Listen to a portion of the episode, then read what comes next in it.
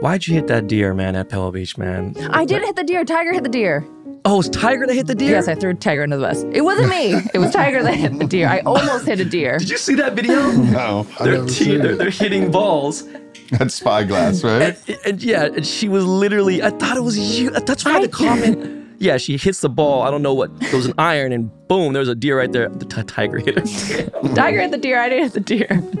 But okay, to everyone's defense, there are maybe like a hundred deer on that range, and it's foggy. and it's foggy. Yeah. We're not aiming for deers. It just no, I know like, you're saying. everywhere Get out out of here. But yes, I threw Tiger in the bus. He hit the deer, not me.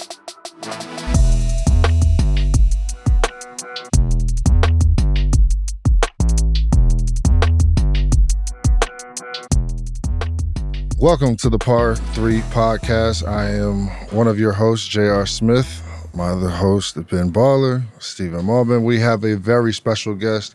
Not only is it our first professional golfer, but one of the most iconic women golfers of her generation. Uh, I don't think anybody has come up and under the golf ranks of, I would say, as much pressure and lights on as her five time uh, winner on the LPGA Tour, Miss Michelle Wie.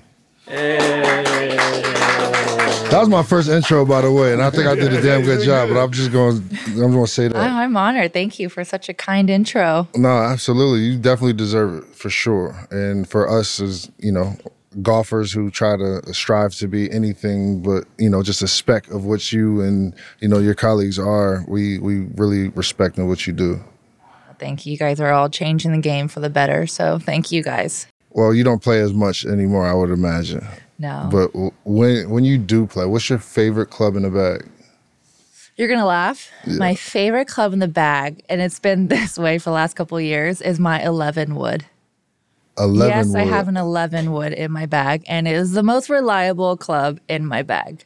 What type of iron would that be? Five iron. Eleven. So what kind of loft is on a 11 wood? I have a lot of loft. I mean, this thing looks like a like a lob wedge when you set it down. You can see so much face on that wood, but I can hit it low, I can hit it high. So I grew up in the wind. I grew up in Hawaii, and I always played in wind. I could hit anything low.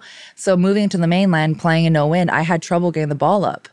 And I would always play with this blade five iron because, you know, pride and everything. And I'm like seeing these girls, um, you know, who are who have all these woods in their bags. And at first I'd be like, ha ha, you have woods in your bag. And then I would outdrive them 50 yards and they'd be hitting, you know, woods in their bags from like 170 and hitting it closer than me than my wedges. And I'm like, okay, I need to approach this differently. And I started with a seven wood, then I got a nine wood, and then I got an 11 wood. And then I started to ask my club rep for a 13 wood, and my caddy's like, just retire. Just, you're done. Just retire. This is it. This is a sign. Go, go home. and your your irons go up to a six. yes. Yeah. It's amazing. I, I, you guys got to try it. Don't knock it till you try I it. might. It is really easy to hit. We need that. I, I mean, for us amateurs, I feel like a lot of the times we choose the wrong clubs, whether it's a driver that has eight degrees of loft because we think it's just like, oh, it's, um, it's going to go further through the wind and all of that. And then guys hitting blades when they shouldn't be.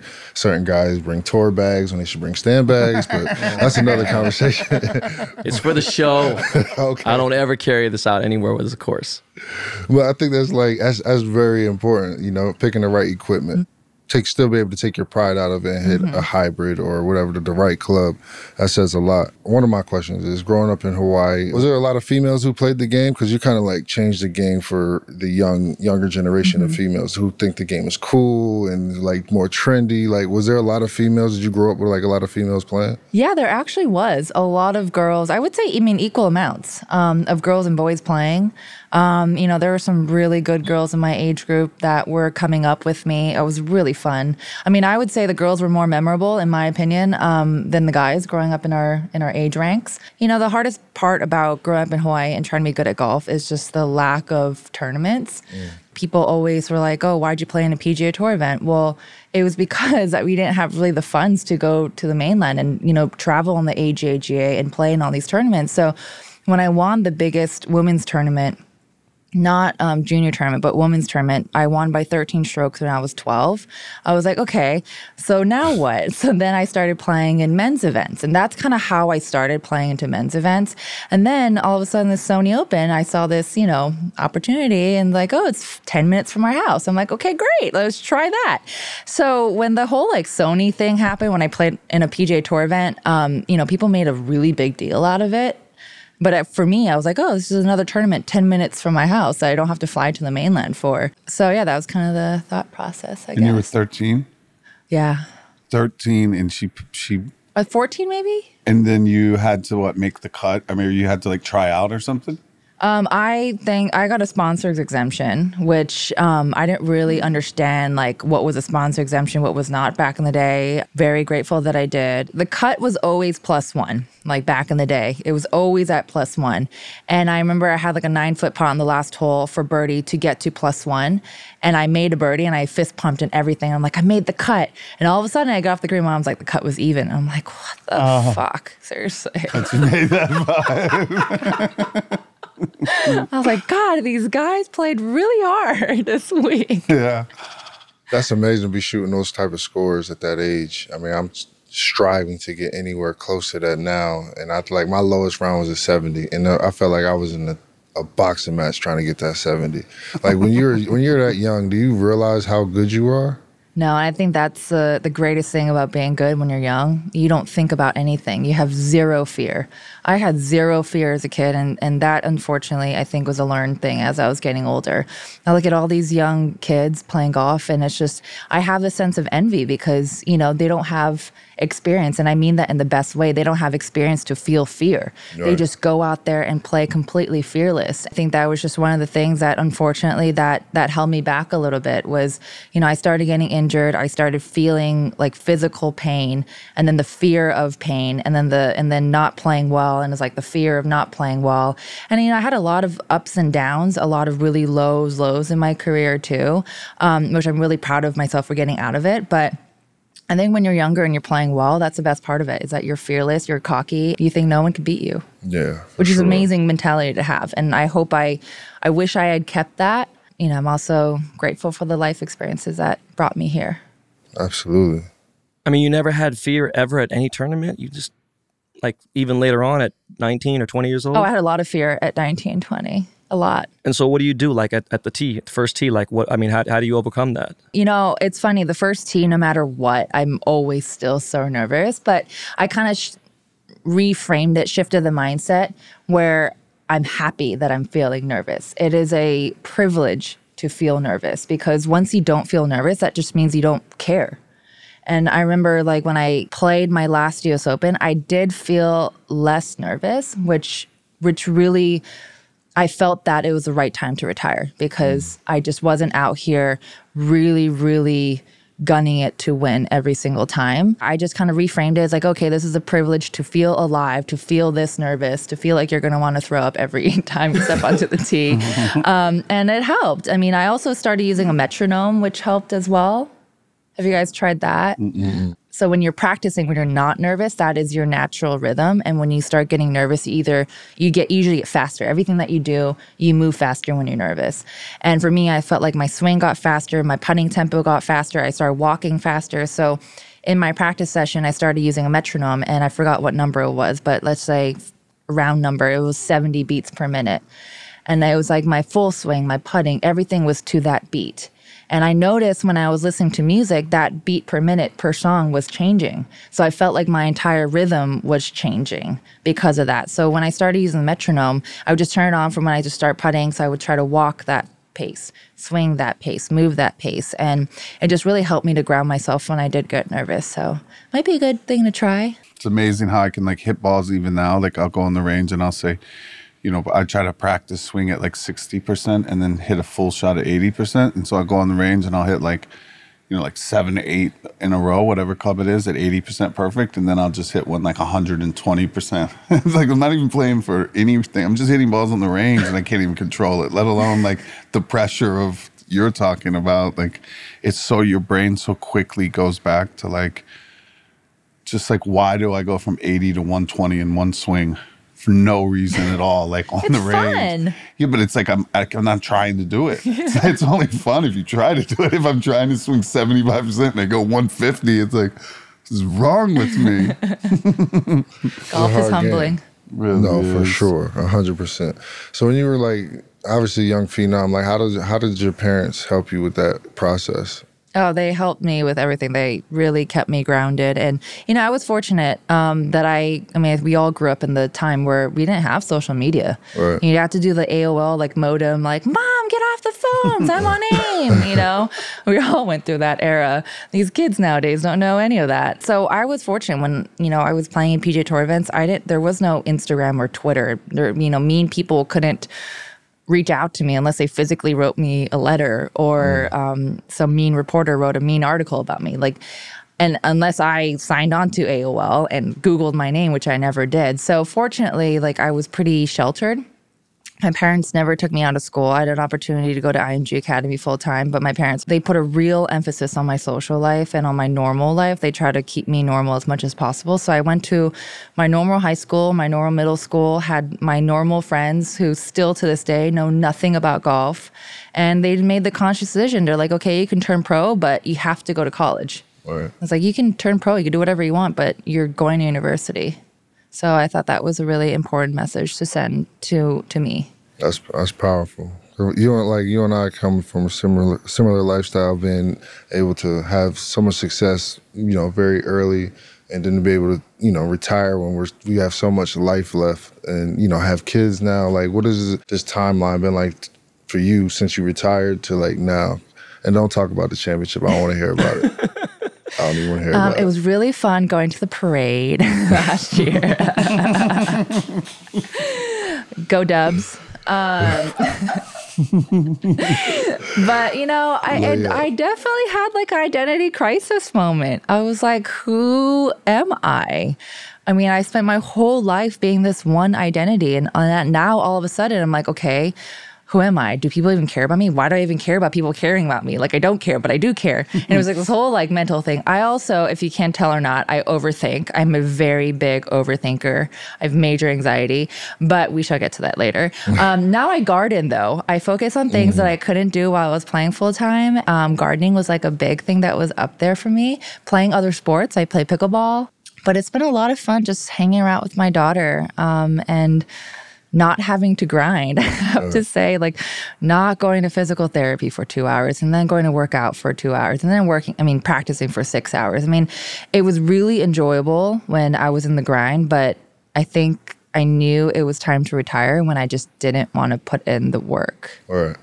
Yeah, because I feel like for us, we, you know, especially when you when you're younger, you love it so much you don't even realize mm-hmm. you're working on it as much as you are. Yeah. it's just so you know you, you're so in love with the process, and then you turn at pro, you re- start to realize, okay, this is a job. Like I gotta like this is mm-hmm. how I feed my family. And then after a while, that that urge and that itch just for the just for the love of the game starts to dwindle because obviously life mm-hmm. happens. You Yeah. have kids, you get meet somebody, so many mm-hmm. different things, and it's just like, you know, for me, I've always wondered how people like us who has success early and then re- still retire at the, you know, the 35, 33, 32 years old, and you know, go throughout life because it's hard. It's not like like again for me, I I played basketball since I was three years old. I was a professional at 17, mm-hmm. played till I was 33, 34 years old. I have so much life to go. And I sit here looking like, I'm a basketball player. I should be playing basketball. Like, what do I do? I got kids. Like, it's like, and I find my, I found myself in such a dep- depressed state at times just because I didn't feel, I didn't know where I was at. I didn't know who I was. I didn't know mm-hmm. what I was supposed to be doing. You know, it's encouraging to hear from somebody like yourself getting better and getting through it to know that I'm not alone in this fight because I know a lot of my peers are and they just won't say it. It's like, bro, Yeah. how you doing? It's like, oh, I'm good. I'm just, you know, it was like, bro, you was just playing basketball for 20 years and all of a sudden you're just not playing. You're good. Like, Yeah. you're not good. Like, you're weird. dealing with it, but you're not good. you Yeah, know? it's weird for sure.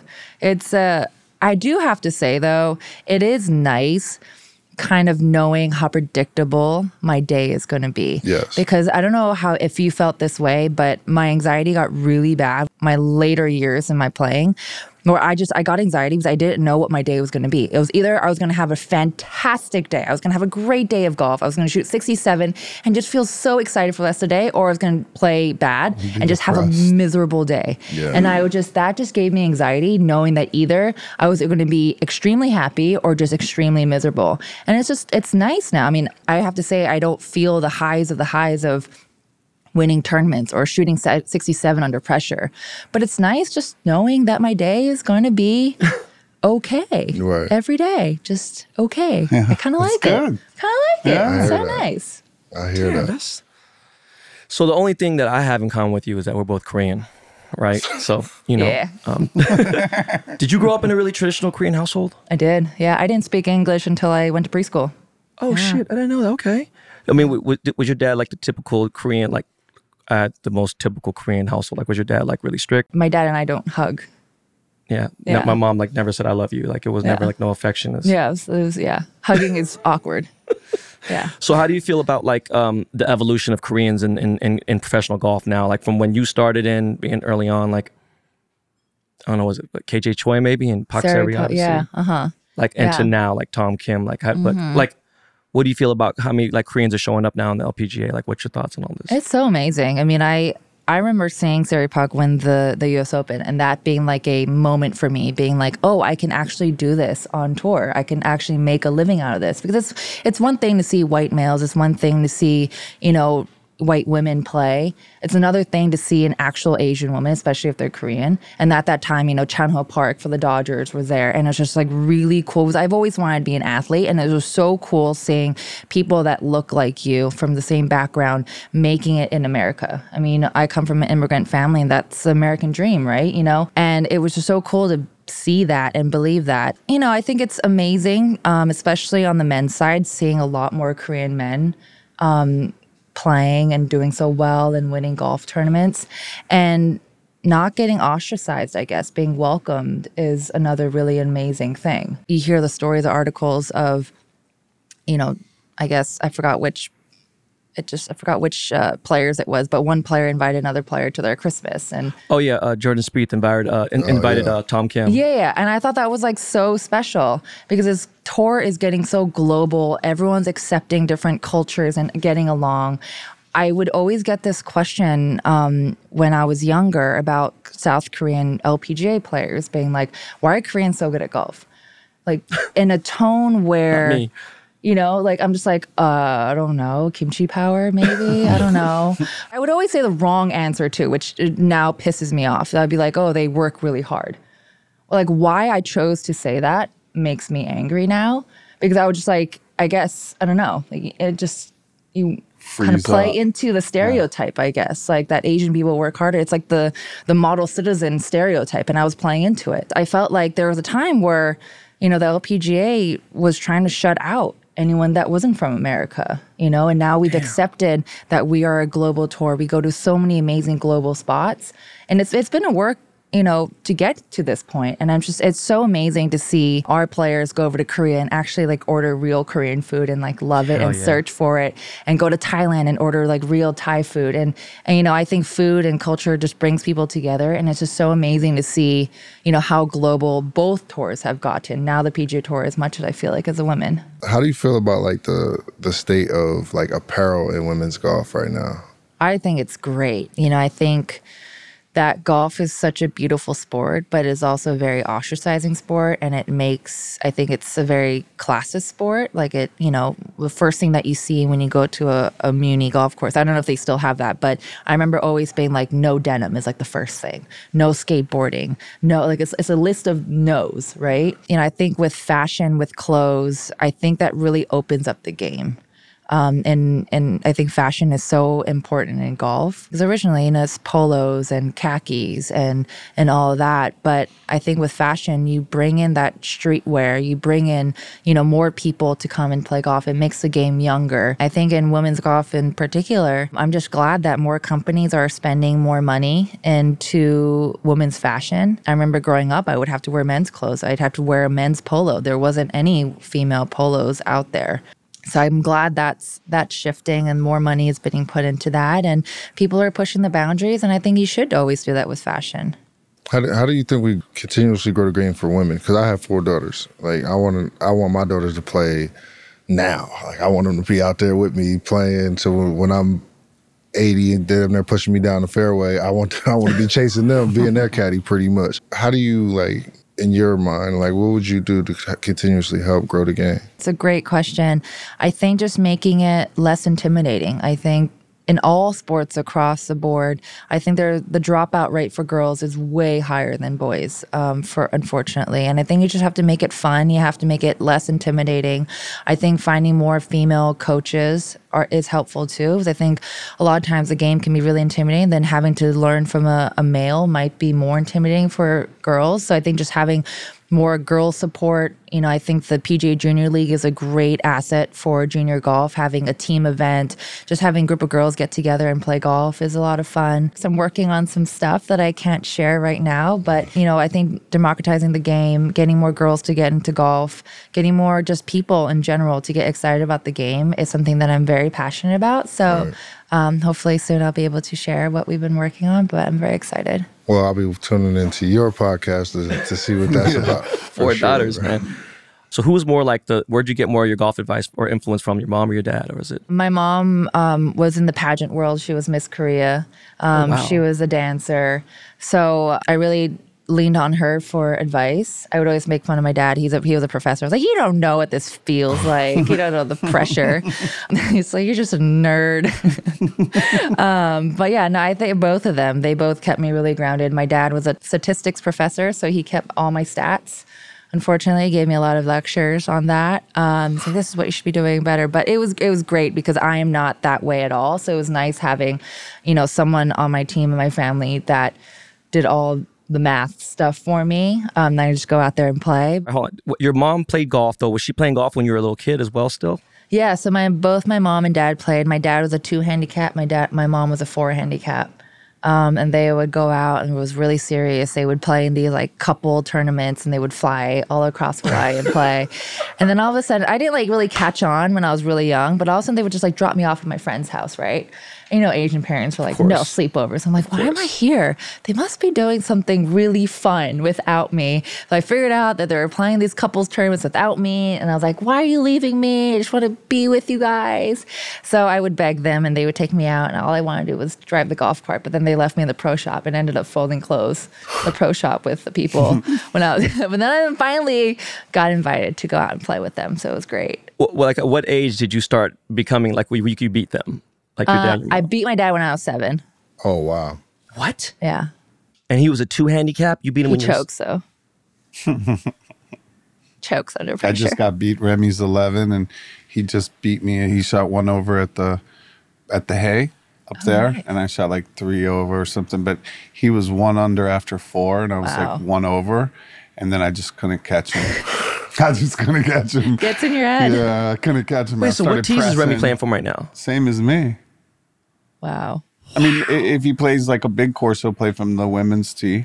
But if he plays a par three, he plays just wherever we play. That's awesome. It's fun Yeah. beating your parents. It's a Yeah, special he- I could imagine. My dad used to play, and he he can't play anymore. But I wish, like, when I was 12, 13 years old, my, my dad and my, uh, my my brother was playing. My dad played. My uncles played. My grandfather played. I wish I could get that time back and just like and go play with them. I wish. Do any of your daughters play? One, they two of them play, but they don't like. They're not consistent with it. Like they're really consistent with volleyball, gymnastics, uh, softball. They re- love softball, and you know, golf is like you know, I'll go do it if Dad wants to do it. It's not like Yeah, okay, yeah, it's take me to the golf wanna do course. it. You know, oh Dad, let's go get hit balls. It's like nah. What Like, about "Oh, I'll your over here." your child? Are you looking Um, toward that? She doesn't have the patience for it yet. She really likes hitting, doesn't understand the concept of putting whatsoever. And I'm like, oh, you're my daughter for sure. she just like picks up the ball and puts it in the hole. I'm like, no, you got to hit it in the hole. And she's just like, doesn't is understand. easier. Yeah, this is easier. Yeah. Makes sense. Um, she loves basketball. She loves um, soccer, tennis, or pickleball, I guess, right now. But yeah, she loves sports. So we'll see which one she chooses. Damn, you're, you're not going to force her like a t- typical Korean parent. Be like, that's what you're doing. No, no, I'm being serious. Am I lying? No. Like that's how Yeah. it was. Like, you're, this is what you're doing. Oh yeah, I, I was forced into piano lessons. Oh my god! I, I was just gonna say I had a piano auntie. You know what I mean? Like, oh my god, It was awful. Pianos, I just hated it, but she loves it too. So I'm like, okay, whatever, whatever floats your boat. You could do whatever you want. Jr. asked earlier what your favorite club in the bag was, right? But and I'm thinking like, what is your least favorite club in your bag? Um, I don't have one. That's what I said earlier. Yeah, I like all my clubs. I don't think you should. If see, my five iron was my least favorite club, so I replaced it. Now it's my favorite club. So you should, if if you have a least favorite club in your bag, it should be gone. You should need to replace Get it. rid of it. when I did play though, I had a bag of like ball markers and I would like shake it up. I was like, give me the lucky one. And if it was like I had always had the Stanford one. One side was red, one side was white. And shut up. And I went to uh, Cal, but go on. go card. Um, I felt like if I was playing bad, I was I would always like flip my ball marker to the other side. I was very superstitious, but I don't really have like. I guess I collect hats. I don't know. I'm not much of like a golf course nerd or like I don't doesn't yeah. I gotta be a nerd though. That's cool. Don't worry about it. nerds are Nah, it's all good. You're a nerd. that's cool. He has like 15, no, like 20 sets of irons. Like he's Hey man, Yeah, we you're a not talking golf about me right now. We're talking about Michelle. We right here, boy. but okay, so you you you brought up something real interesting to me because obviously playing professional, we all have our superstitions. And it's like I'll tell you what mine were, but I want to hear some of yours. No, I wanna What's hear yours first. Nah, I'm not gonna talk about mine. We're here to talk about you. No, I want to hear yours. One for one. Yeah, come Yeah, on, you should say one, I'll one say for one. one. Okay, so uh, so I used to literally every game for probably about- I stopped doing it in Cleveland because they got mad at me. So I used to work out before, right before our meeting, and then we used to work out so hard, go sweating, go hard, go, and the meeting would go, and I never used to make it in time for the national anthem because right after that I used to take a shower. I used to take a shower and I got to get like completely feel completely clean in order to play the game, and that was like one of my superstitions. But it wasn't that interesting. But I'll start with my least weird superstition. I never wear all white because I wore all white once and I missed the cut. So mm. That was it. I didn't blame my play. I blamed Yeah, of my course. outfit. It must have been. Yeah. Yeah, I saw that Yeah. tonal commercial ad you did. You're wearing all white in there. I know it's a commercial, it's different, but you know what I hated? Whenever if I had it going and I was making a few shots, and normally like there's always a water boy or some somebody behind our our uh, behind the bench, and they touch me with the water bottle. And like I feel like I'm hot, I'm going off, and out of nowhere, just no no matter where it's at, it could be in the back of my neck, it could be over here, it could be over there. It's just, and then sure enough, I would go miss the next two shots. I'm coming back. You what the fuck you doing? Why the fuck you doing? Wait, going why? but Um, unintentionally, right? They're just like No, some it's cold super bottle of unintentional. water, Like like, super tap 'em on the shoulder with a cold bottle of Like if water. I got like a lot of the times you would you wouldn't even see me sit down because I didn't even want like I don't want no towel. Oh, because you're- I don't you're want heating up, so me, you don't want nothing. anything to Yeah, cool you like, I don't want nothing.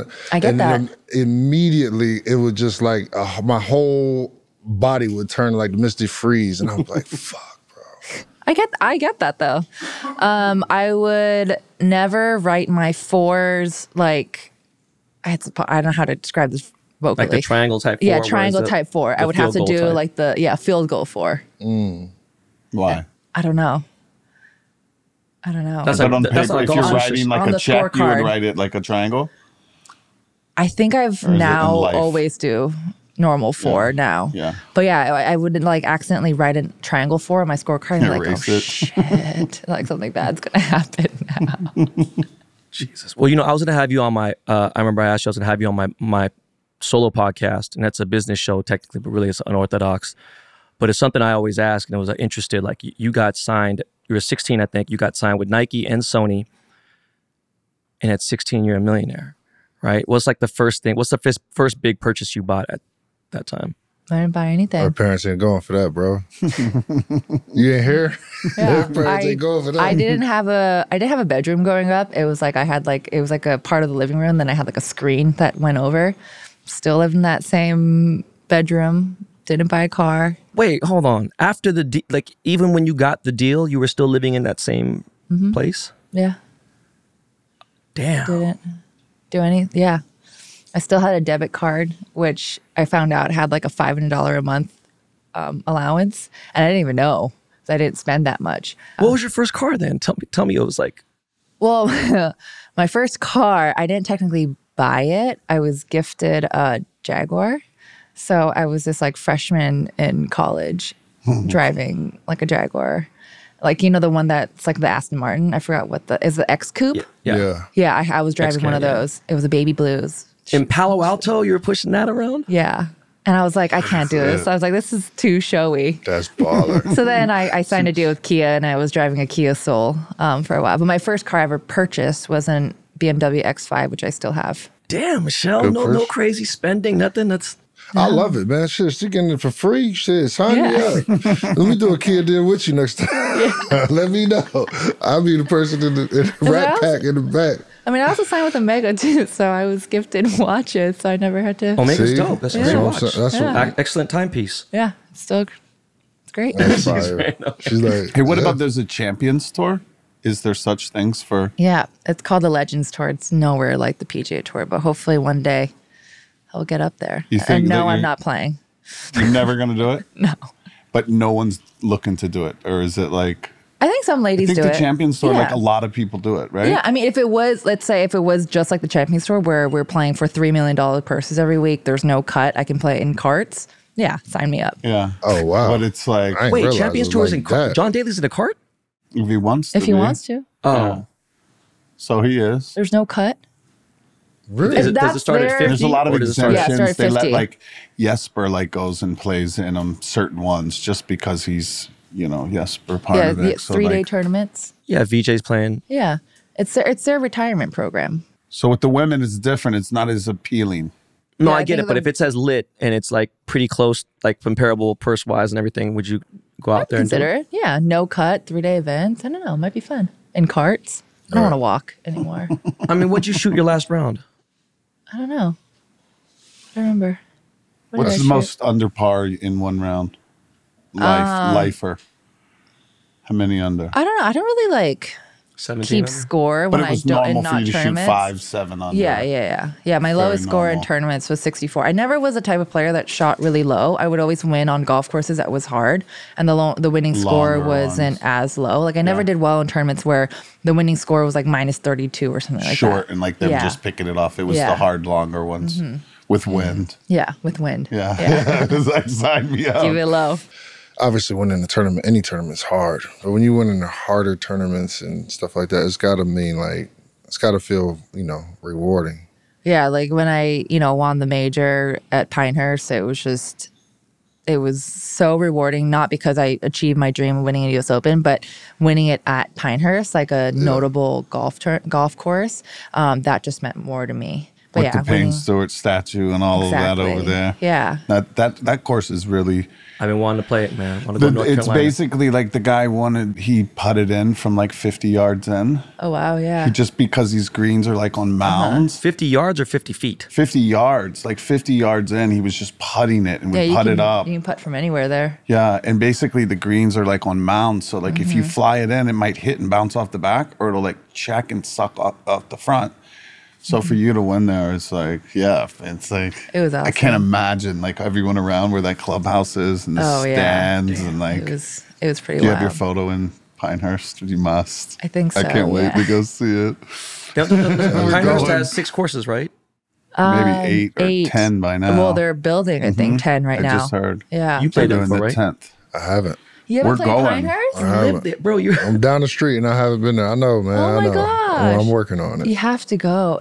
It is like the golf mecca in the U.S. Don't But worry it's- about it. besides just Pebble, telling Michelle I would But say it's like Pebble it's even it's even more of the mecca than than Pebble, in it because there's more courses and it's older and Yeah. like it's like uh, it's insane there. Yeah, I love it. I would- early COVID, I went to Virginia for like a year to hide out from LA and. uh I was going down there constantly because Yeah. it's like it's like Pine. It's like I don't know, an hour and a half, two hour drive Yeah. or something, like ripping down. And then I played all of the like uh, I played like four and I played three and eight. You can take a cart, so you could play like walk two in the morning and then go get a cart and play eight like the next day or something. Mm, mm. And, and, Did you hear what he just said? what? He said we're going over there. A ton of Michelle sent us. Yeah, exactly. sure. They Tell know her around there. They know her. They have They ain't ring bells around there. You know what I'm saying? Doesn't happen in a lot of places, but I got think I got some I, pull I was there. played at Sebonack like a few months back, and this guy I was playing against, I, I played two days, and so he was my partner one day, and he was not very good. And then the next day I was playing against him, and and he was putting like it reminded me of the way you used to putt, right? Where his like back was like almost flat. Uh-huh. So he started this putting technique that looked like her style, and he just started making putts like left and right. And so then I remember I was like. I don't know. how Everything was good till this guy turned into fucking Wheezy over here. And I just kept saying that shit, and then like only two of them knew what I was talking about, and they still call him it now. They still call him No Wheezy way. because of that day. I'm like, "What's up? How's Wheezy?" They're like cracking up. Like that's just his name. One Oh, day putting, he just started bending over really far and like putting his elbows like that, and then he was like making putts. So then he didn't stop doing it. Like fucking Wheezy's out here crushing us I can make putts right now. I use it too. Try you know, it. all of us are like obviously super. We got the bug real bad, and super golf nerds. I think there's gonna be a lot of people who are non-traditional golf fans that are tuning in, and new golfers and things like that. Like, where would you say your um favorite golf course was to play at, at on, on the tour, and then what was your favorite course to play off the tour? I think on tour, I mean, I guess not golf course wise, but I always loved the West Coast swing because it brought me back to the West Coast. Um, and then we don't unfortunately have the tournament there anymore, but at Mission Hills we had um, the ANA at um, Dinah Shore. That was really special. That was like our Augusta. Um, so yeah, that tournament was always special. Um, I think off the tour, I don't know. I don't really know that many golf courses. Funny enough. Oh my god, have you played in Korea yet or no? Yes. Yeah. Okay. Korea's can you great. pl- can you please tell them what golf in Korea is like? Oh, you guys, have you not played? Yeah, you have. yeah. have you played golf in No. Korea yet? Oh my! It is an eating extravaganza. There's like a like a comfort station every um, four holes, maybe, and it's like full like eating, like dumplings, Tell them about the turn. Just chicken feet, everything, and like drinking, and you have golf carts that just walk on like go on the cart path without you. The caddies like can push a button and the golf cart would just follow you. It's a, GPS. So the fairways Oh, yeah, stay need nice that. and like groomed. Yeah. The cart stays over, and then the caddies run back and forth to the Good cart. Yeah. and then they'll hit a button. It'll go up by the green, park behind the green. it's a lot of fun. Oh, that's dope. And the fashion in Korea is insane. I heard there's like a rent the runway, but for like golf clothes in Korea. It's wild. tho- Those, those like the malls. So there's like those. There's malls, and then on the first floor, it's like cosmetics and beauty and, and health. grocery. the Second floor. fourth Yeah. floor is like golf. Yeah. Yeah. And there's every brand you could imagine, like side by side. It's a whole floor. Like think of like a big mall department store. Yeah. And there's like shop in shops. And then I just read something, or Erica was telling me something that like in Korea spend like the most money on like Mm-hmm. high end Big time. like goods or something and on golf. So for like us as a brand, it's like very good to So be Stephen, in Korea, you know? In It's like 2000, double. in 2013, Paris and Italy, straight from the runway, would always go everything. It would go, you know, you know, stay in Europe, whatever. Probably go to New York. LA be like the last place to get it. Korea's getting right off the runway, whether it be Fendi, Louis Vuitton, you know, Givenchy, everything, because Korea was so big. And um, what he was saying is, have you ever been to Harrods in London? Okay, you know what Barney's is like, right? Like the OG Barney's, like six floors and everything, mm-hmm. right? So imagine that times a million. Except there's like, you could be a place where there's appliances, it could be like alcohol, and then you go, and then like you said, the fourth floor is all golf, and it's like top tier, like It's not really sports, but it's like eighty percent golf. Yeah. I and wish there's like a little that in hiking America, store. yeah. There's like some like outdoor weird shit, and So you- then and it's all golf. You've been to to to the Galleria in Cheongdam, right? Mm-hmm, So this is like the nicest. This is the nicest one where like they have a Saint Laurent, they have every anything you could think of, the the highest of highest, women's stuff, Alaïa, everything. And my boy showed me Malbon in that one section, and I was man, that was like a super proud moment. I was like, yo, my boy has arrived in the most lit, like the top tier. This is That's Cheongdam's like the Rodeo Drive of of of Korea, like in Seoul. It's just like Mm. it was. God, Hey, I gotta go, man. I gotta make it over there. Let's do a Korea real. trip. Asia's Korea's wild. We Yeah. just went to my wife's father was from Manila, so we went to Manila for Christmas, which was like crazy Catholic, uh, like Super. insane holiday. And I played Manila Golf Club and I played Wack Wack and just a couple really fun courses there. And then we went to Indonesia and played golf. But my wife is very helpful in like Korea and Japan, and she she grew up here in Beverly Hills, and then she when she was like twelve, she moved for six years to Manila. So she skipped like teenage Beverly Hills life and went to Manila and like went to international school and then moved back. So yeah, Bro, did she go to ISA? yeah, in Manila. How old is Erica? 33? Oh, my wife went to ISA. She went to high school in ISA. That's crazy in Manila. Yeah. I never knew that, dude. they probably know, you know. yeah, same It's people. so wild. Like, so now, like, when we were just there, like, her dad's friend is like the president, is not like he's the president of Manila. And it's just like the craziest place where, like, I was, I put on Instagram, like, I want to play, you know, Manila Golf Club.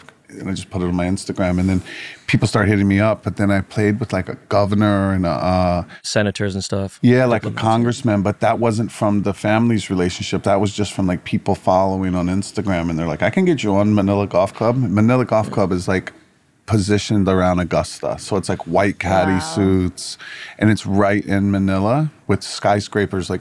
Oh. You're, it's right outside the fort, the area. Oh. It's, yes, exactly. It's right outside that sh- that Shangri-La, Shangri-La. at the fort. Yeah, you can see it from the window. Yeah. So that's why when I checked in, I saw it. And so I'm like taking pictures. I'm like, oh, who, who can get me on Manila Golf Club? And I got on, but they were telling me where like Obama's been trying to play there for like his entire life, but with Secret Service, it's like an impossible mission to get him on because there's skyscrapers like oh. all the way around the course. Yeah. So they would have to like empty every, you know, place but it's a trip. You golf in Asia. But the wild thing is like playing here and growing up here, and then you go there and play, but it's like Joe, like you in your head, you're like, oh, it's going to be different. But it's like the exact same.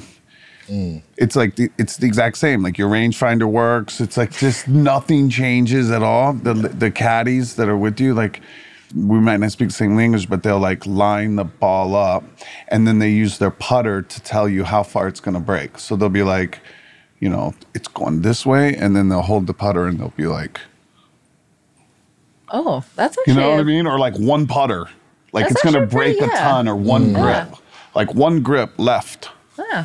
and then they'll set the ball up with the line when they mark the ball and clean it. They set it back up perfectly on line. So you just walk up and pot. you know. Season two of Par three, we are going. to Asia. We're going to Asia. We're Buying some real estate. Buying real estate. We playing golf with Michelle Wie in Korea. We're going to have live interviews from the course. Yeah. Season Sign two me of part up. three. Um, Michelle, so you know when you think about your career in the LPGA or PGA as well, if there's anything you could have did differently, like what would it be? I definitely would have listened to my body more when I was going through injuries. I would have taken more time um, instead of rushing it. So I felt like it just really added onto one another. That gave me a lot of anxiety too, like playing through pain, because I just got to the point where I look at a ball, I'm like, oh, this is going to really hurt.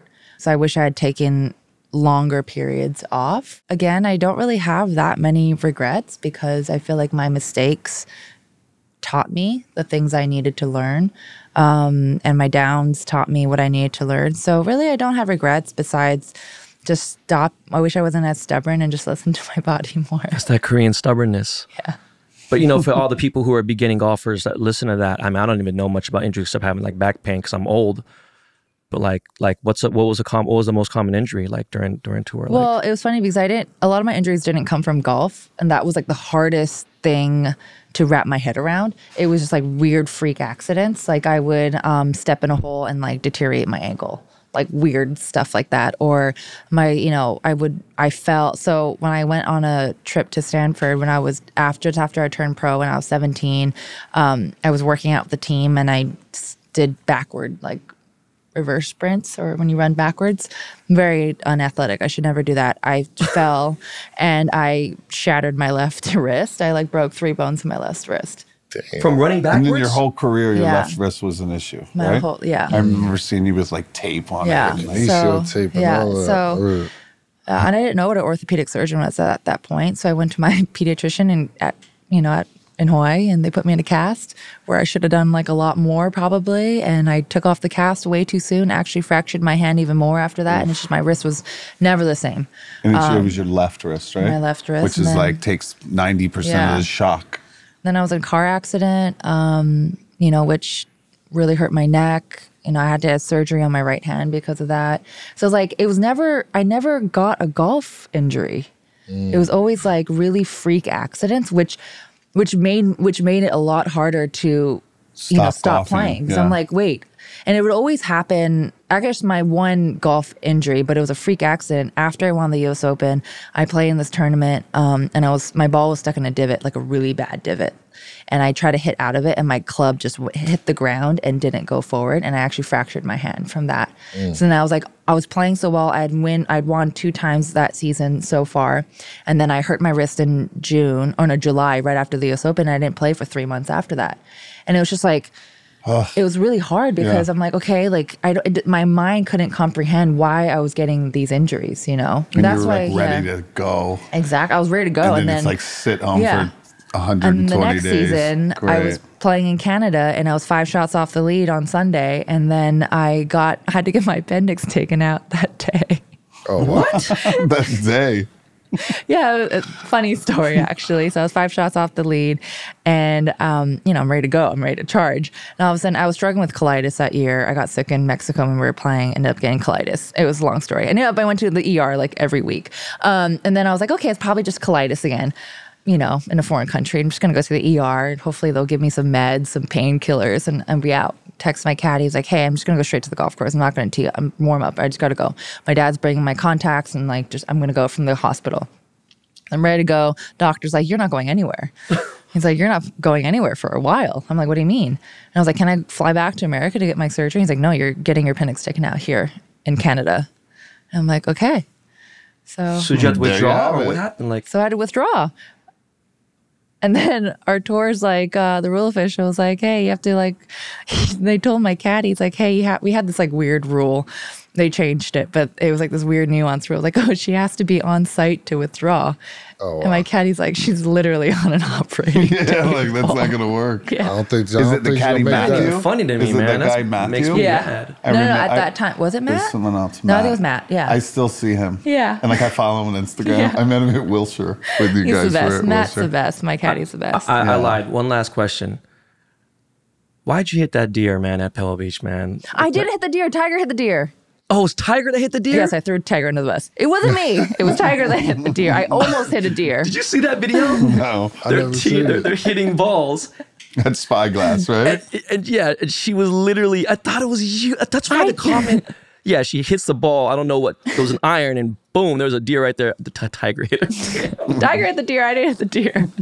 But okay, to everyone's defense, there are maybe like a hundred deer on that range, and it's foggy. and it's foggy. Yeah. We're not aiming for deers. It just no, I know like, you're saying. everywhere out out of here. But yes, I threw Tiger in the bus. He hit the deer, not me. Stephen, anything you want to ask before we wrap up? When are you coming back to Pebble? Hopefully soon. U.S. Open? Will you be there? I will be there for. The, I'm playing the U.S. the Open. women's? Yeah. Yeah. There it And there we have it. U.S. Women's Open. That's good. That's Yeah. exciting, right? Yeah. Pebble. I'm excited.